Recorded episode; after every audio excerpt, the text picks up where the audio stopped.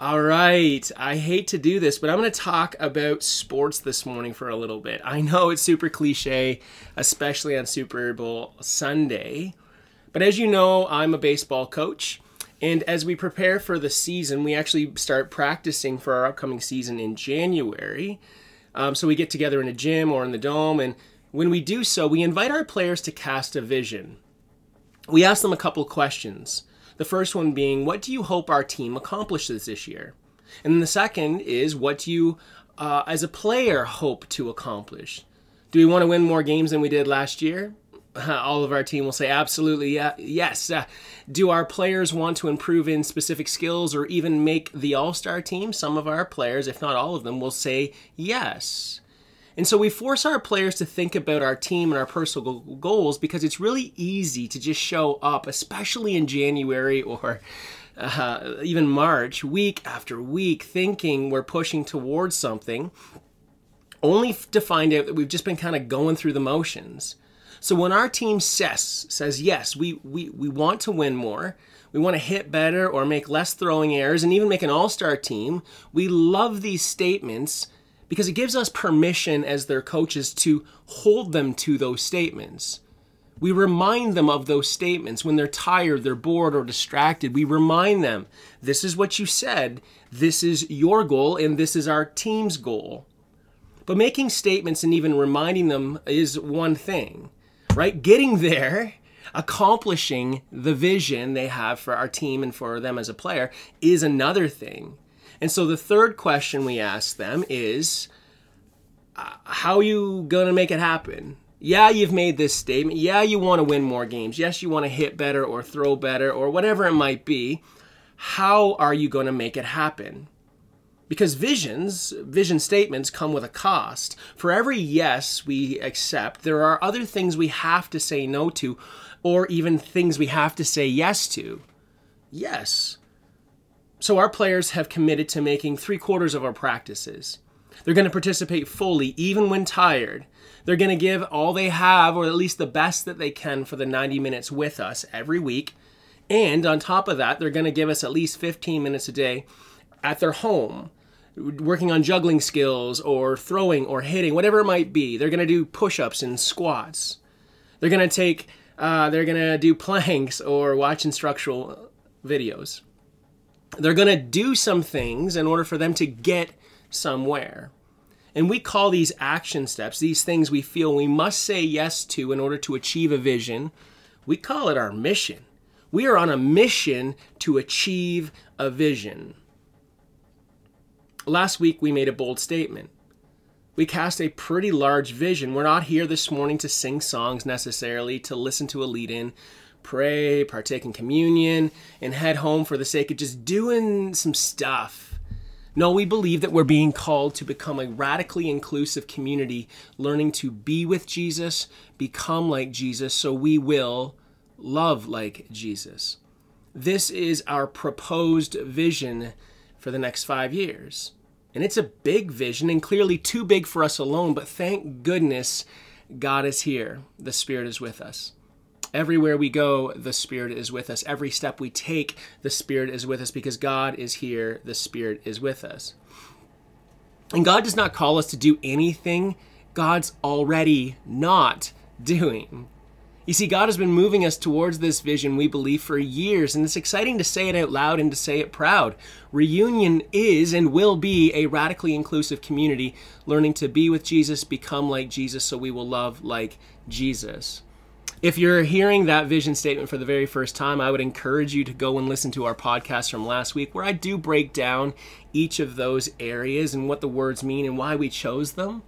But I will say this when it comes to radically inclusive, it just doesn't just mean, of course it means, it, but it doesn't just mean the marginalized. Especially in a post evangelical world, there are people who hold traditional views on a number of things, and that's okay if for the same of us, same as us, if we're willing to place any view, any belief, any doctrine, any theology, any uh, area of our lives, finances, sexuality, our marriage, our job, if we're willing to open those up and place them before the Holy Spirit and says and ask, Does this belief system, etc., etc., all the things I just listed, does this help me love others like Jesus loves me? Does this help me love others as Jesus loves me? And for some of you, you can hold on to whatever belief you've got if in your heart, in community, you discern that yes, this looks like Jesus. And if it does, we want you to run wild with it. We want you to be okay with it and find peace with it, but we would continue to ask everyone at any stage just to be open with it as well. That we are a church trying to figure out what it looks like to hold different views because we are discerning together what the Holy Spirit is doing and leading us into, and we think it looks like Christ like love.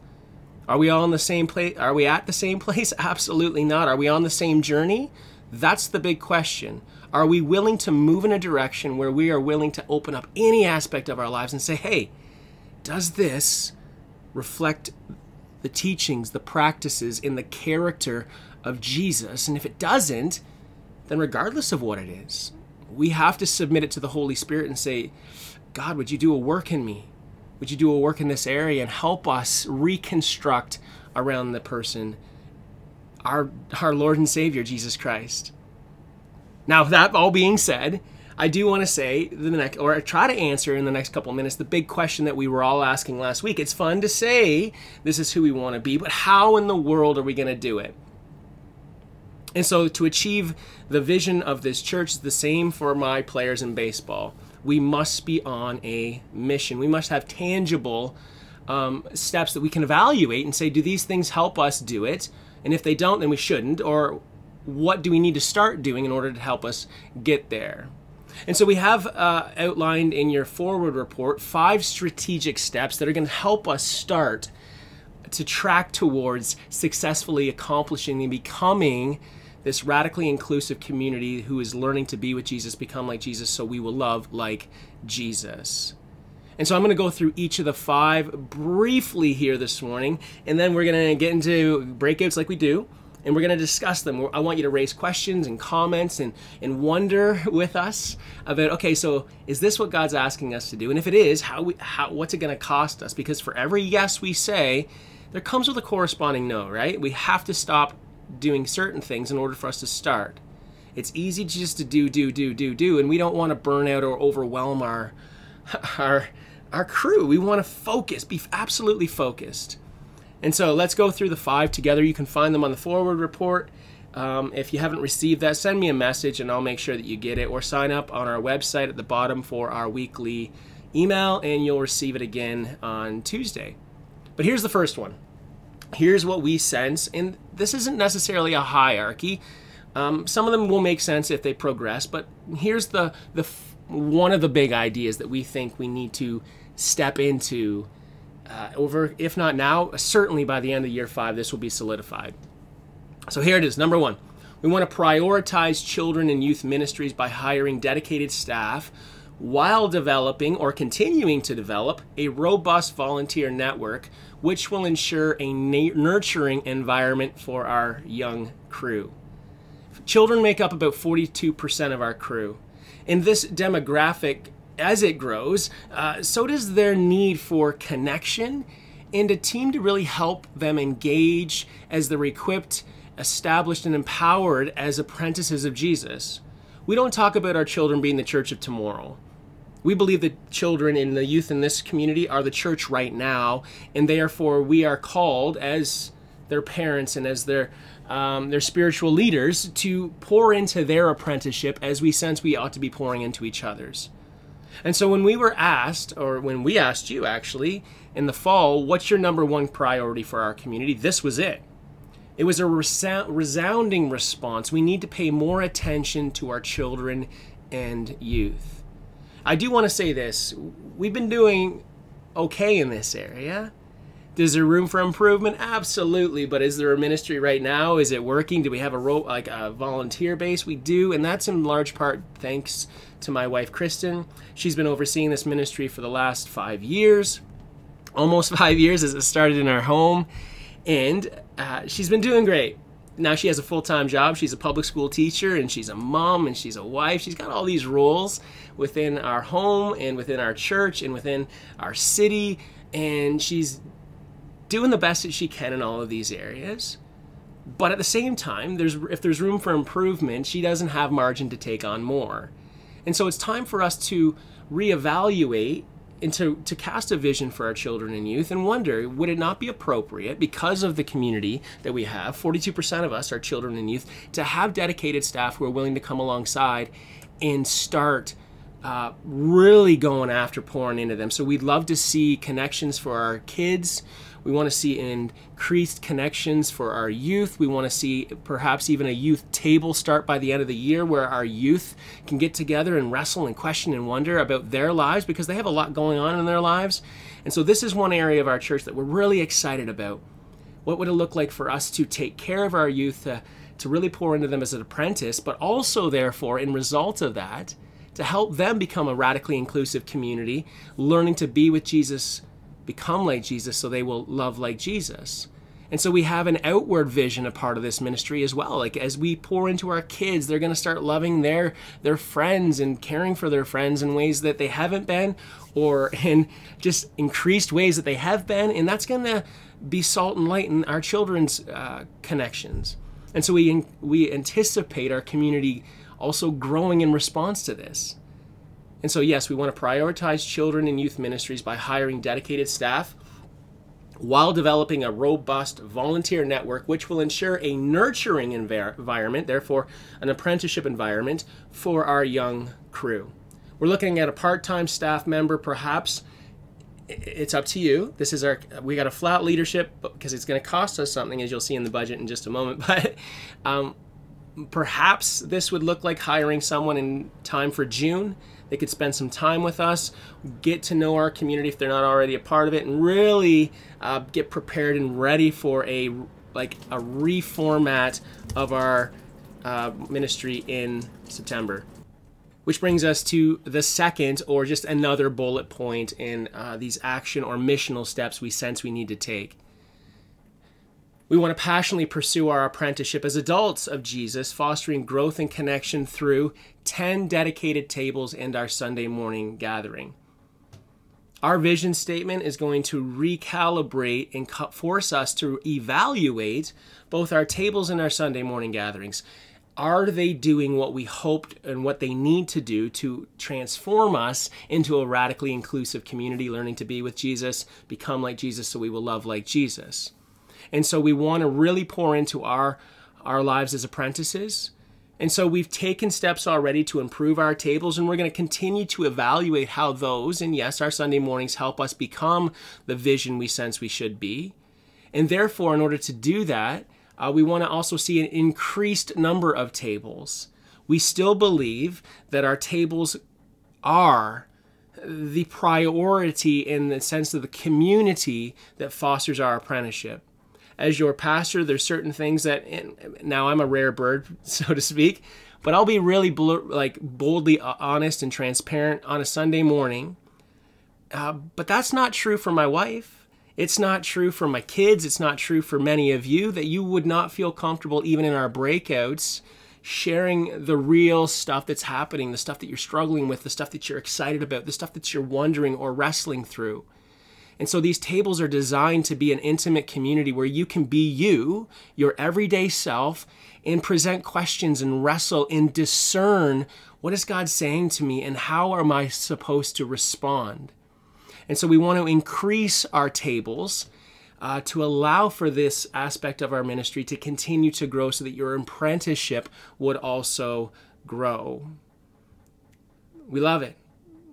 And so we want to see some uh, it would be our vision to have some more further in the county, and so we have people coming from Wellington, and that, there may be one starting there again before the end of the year. But perhaps Wellington, we'd like to see another one uh, relaunch north of the 401, uh, just to add more opportunity for people within our Sunday morning gathering to get connected. But also, and this is the beautiful thing about our model, there are people who come to our tables who never or seldom, if ever, come to our Sunday mornings because Sunday mornings don't work for some people, right? My buddy's kids play hockey, and so he's like, I can't, like, I can't do that at this point. But I love coming to table with my kids. And so this is an opportunity for us to continue to to wrestle with what does the church look like and how does it respond to community needs. Which brings us to the third or third bullet point, um, not in a hierarchy, but this is certainly a big priority. We want to increase our compassionate presence by identifying and addressing three tangible needs within our parish community and empower our people to make a meaningful impact. And so, so far as a community, we've really focused on compassionate outreach or compassionate presence by being people, like we come along people who are directly connected to us. And so, if I know that my neighbor's going through something, I bring it up at my table, and our table addresses that issue. The same thing happened a few weeks ago with Kevin and Sarah's um, street. Uh, something t- uh, terrible happened on their their street, and our table discussed how can we come alongside and love that family.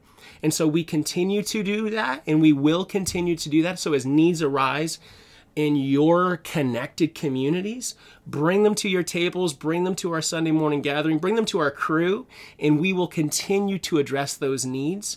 But we also want to identify some larger systemic things happening in our city and surrounding areas. So we got Quinte West, we got Stirling-Rawdon, and we've got Prince Edward County, we got the BOQ in Belleville at Tyendinaga.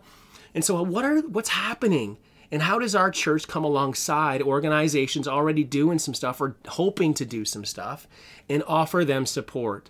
We would need to be creative in this sense because we are uh, a church made up of a ton of kids. So we want to see our kids engaged with these. And so it has to be appropriate for our young families and our children, but not every one of them has to be. So there may be some that's, yeah, let's get, let's really take on a role and res- take some responsibility for um, the the homeless population in our city. That might be something that some of us do, but at the same time, it's not necessarily a safe place for our young children to get engaged. So we're gonna put a team together right away to start meeting with people, our city councilors and our mayor and other organizations, certainly organizations within our town and beyond, to begin these conversations about this is who we are as a church what do you need and are we the right fit and are we the right crew to come alongside and to really sink our teeth into this? Because we're here as a blessing to our city and we want to increase that blessing. We want to see that it's just well in three specific areas right? And so we're really excited about about addressing this area of our compassionate presence expanding in the next five years in order for these things to happen, here's a mission step for us. We want to achieve 80% engagement in both volunteering and consistent financial giving, fueling the vibrant spirit of Reunion Belleville. I've been saying this for years that Reunion is not a come and see kind of church, but a come and be kind of church. And so we we we anticipate because this is our expectation that apprentices of Jesus are engaged members of our community. That means our church and our city or your community, wherever you name your town or your city. We believe that yes, you should be engaged in what's happening in the church to some degree, but equally, if not even more so, engaged in your city. And so that's our expectation as apprentices of Jesus to love like Jesus. So we want to see 80% of our crew engaged in some sort of volunteer capacity, helping us achieve this vision for our cities. But it also includes our financial generosity. And so I just want to stop every say it every week before we get into our lead in, but how thankful I am for everybody and it's most of us who give to Reunion Belleville to make our financial um, stability possible. And so we're in a great financial position. We have the opportunity to to really invest in our future because of what you have already given in the present. And so thank you, thank you, thank you. And it's kind of fun to consider okay, so in the next five years, if we want to have more staff, if we want to be radically engaged in our community, then that's going to require some, some money, right? And so if you look at your financial report for the uh, proposed budget of uh, 2024, you'll see that that's increased actually significantly. And for a moment here, let me just address a couple of things. Uh, as our church develops and grows and moves out of a church plant stage, we've been encouraged because it's good news that we're that we're pretty sustainable now. if not entirely sustainable now, that we are going to start looking at getting our own charitable status. That opens us up to different opportunities to really love our city. But that comes with a cost, about 10 to 15, if not, hopefully not more money. So that's tacked onto your budget as well as the possibility of hiring some part time staff. And so we see that jump in our budget because of some short term things with our charitable status, but hopefully starting to set some precedents in some, um, some giving streams that would support us expanding our presence as a crew. And so that's $120,000 that we're hoping to raise this year through financial uh, tithes and offerings. And that can sound like a big number, but it's only, it's only, thank God for your giving, it's only $10,000 more than we raised last year. And the better news is that right now, today, we have 31 potential giving units in our church. Now, if every unit gave on a monthly rhythm, each unit would only have to give. Now, listen to this number. In order for us to hit budget, 31 units gives once a month $322.58. I love that number. It's low. It's low to well, okay, I want to here's the second, here's the big thing. That's low to me. There's some of you here this morning who look at that and say, "Wow, Wes, that's actually more than I can give." That's okay. Every dollar someone gives is a dollar that puts us in a position to achieve our vision. I want to bless you and thank you for that. There's no pressure to give the 322. I say it's low because there's some of us and some of you hearing that number now who are like, I, we can give that. We can do that because of uh, just the way things are in our lives at this given moment. And so, for every person who cannot achieve that, there's some of us who can go above and beyond that. And that's why I'm excited about that number. It's not like a radical, like everybody's got to give $700. That would be more stressful for all of us. But 322.58, I think we can average that out and achieve this vision of having $120,000 raised this year. I will say this we only have about 60% of our potential giving units giving on a regular basis. And so, if you have considered giving, or if you've given once a year, or whatever it might be, we're going to continue to encourage you as an act of worship and investment in our community in, in this vision that we see an, at least an 80% engagement rate in our giving at 322.58. Again, it doesn't have to be that number, it can be less, but we'd like to see a more consistent, engaged financial contribution from across the board for our crew. But that also, can I just say this as well? Um, this is not related to financial giving, but I think it's it's an important aspect of another question that was raised last week about community. What does it look like for us to be a community invested in one another? I said this last week, and so I just want to, uh, with grace and hopefully love, I hope you know that uh, push a little bit in this area because on any given Sunday, we average about 30 to 35 percent of our community who is present here. And I just made a statement that we know Sunday mornings isn't the only way, and in fact, it's some to some people it's an impossible way to connect to our crew. But uh, there is a capacity issue for us. I think it says a couple of things about our community um, that we only see this amount of people what would it look like? And so I want you to dream with me a little bit. We have 113 people right now connected to our church. And a couple weeks ago, we had about, I don't want to say, like maybe 55%, almost 60% of our people here.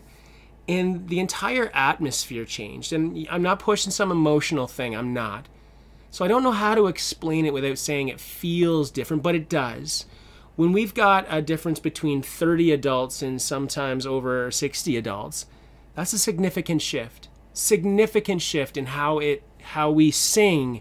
Um, it changes um, every aspect of how we're even engaging beforehand because some of you are our hardcore introverts and sometimes our extroverts are in here or vice versa and so if when we have a balanced representation of our crew here it totally changes the experience and the atmosphere of our crew together and so we're going to be pushing in a gentle way for a more consistent attendance to either our tables or our, or our Sunday mornings because community only develops as we spend time together. And so does it change the atmosphere and the feel of it? Yes. Because we get to know each other. We feel safe with each other. I can sing loud and off key because I know that there's uh, 70 other people, 100 other people singing loud and on key around me. It gives me permission to engage in worship that's a way that's not when we have a, a much smaller crew. But the second, or another thing I'd like to say is that it speaks volumes to people who are checking us out. And I say that, I don't know how to say that even, but when people come into a room that's that's representing our crew, they get a real taste of who we are, and they begin to actually see that hey, God is doing something with Reunion Belleville. When I say to my friends, and there's 113 people in our crew, and then they show up and there's 25 of us here, there's some questions. Especially for my friends who are introverts, they're like, ah, this is way too intimate. I don't know what I'm doing. I stand out in this community. Um, whatever it might be. And so, for the sake of our city, for the sake of people who are coming to hang out with us, a more consistent presence together changes our relationships, but it gives people permission to come in and kind of blend in without feeling like they're sticking out. And so, what would it look like for you to increase your engagement in our community for the sake of our community? I will say for every yes, there's going to be corresponding no's. For every time you say, yes, I'm going to church, it means you have to say no to something else. And I know that that's a big deal. But that's going to lead us, I believe. If we had an 80% uh, engagement in in volunteering, in finances, in attendance, or engagement in our community, when we've got dedicated staff helping our kids and we're pouring into three specific areas in our city as we continue to love our neighbors, here's the final point.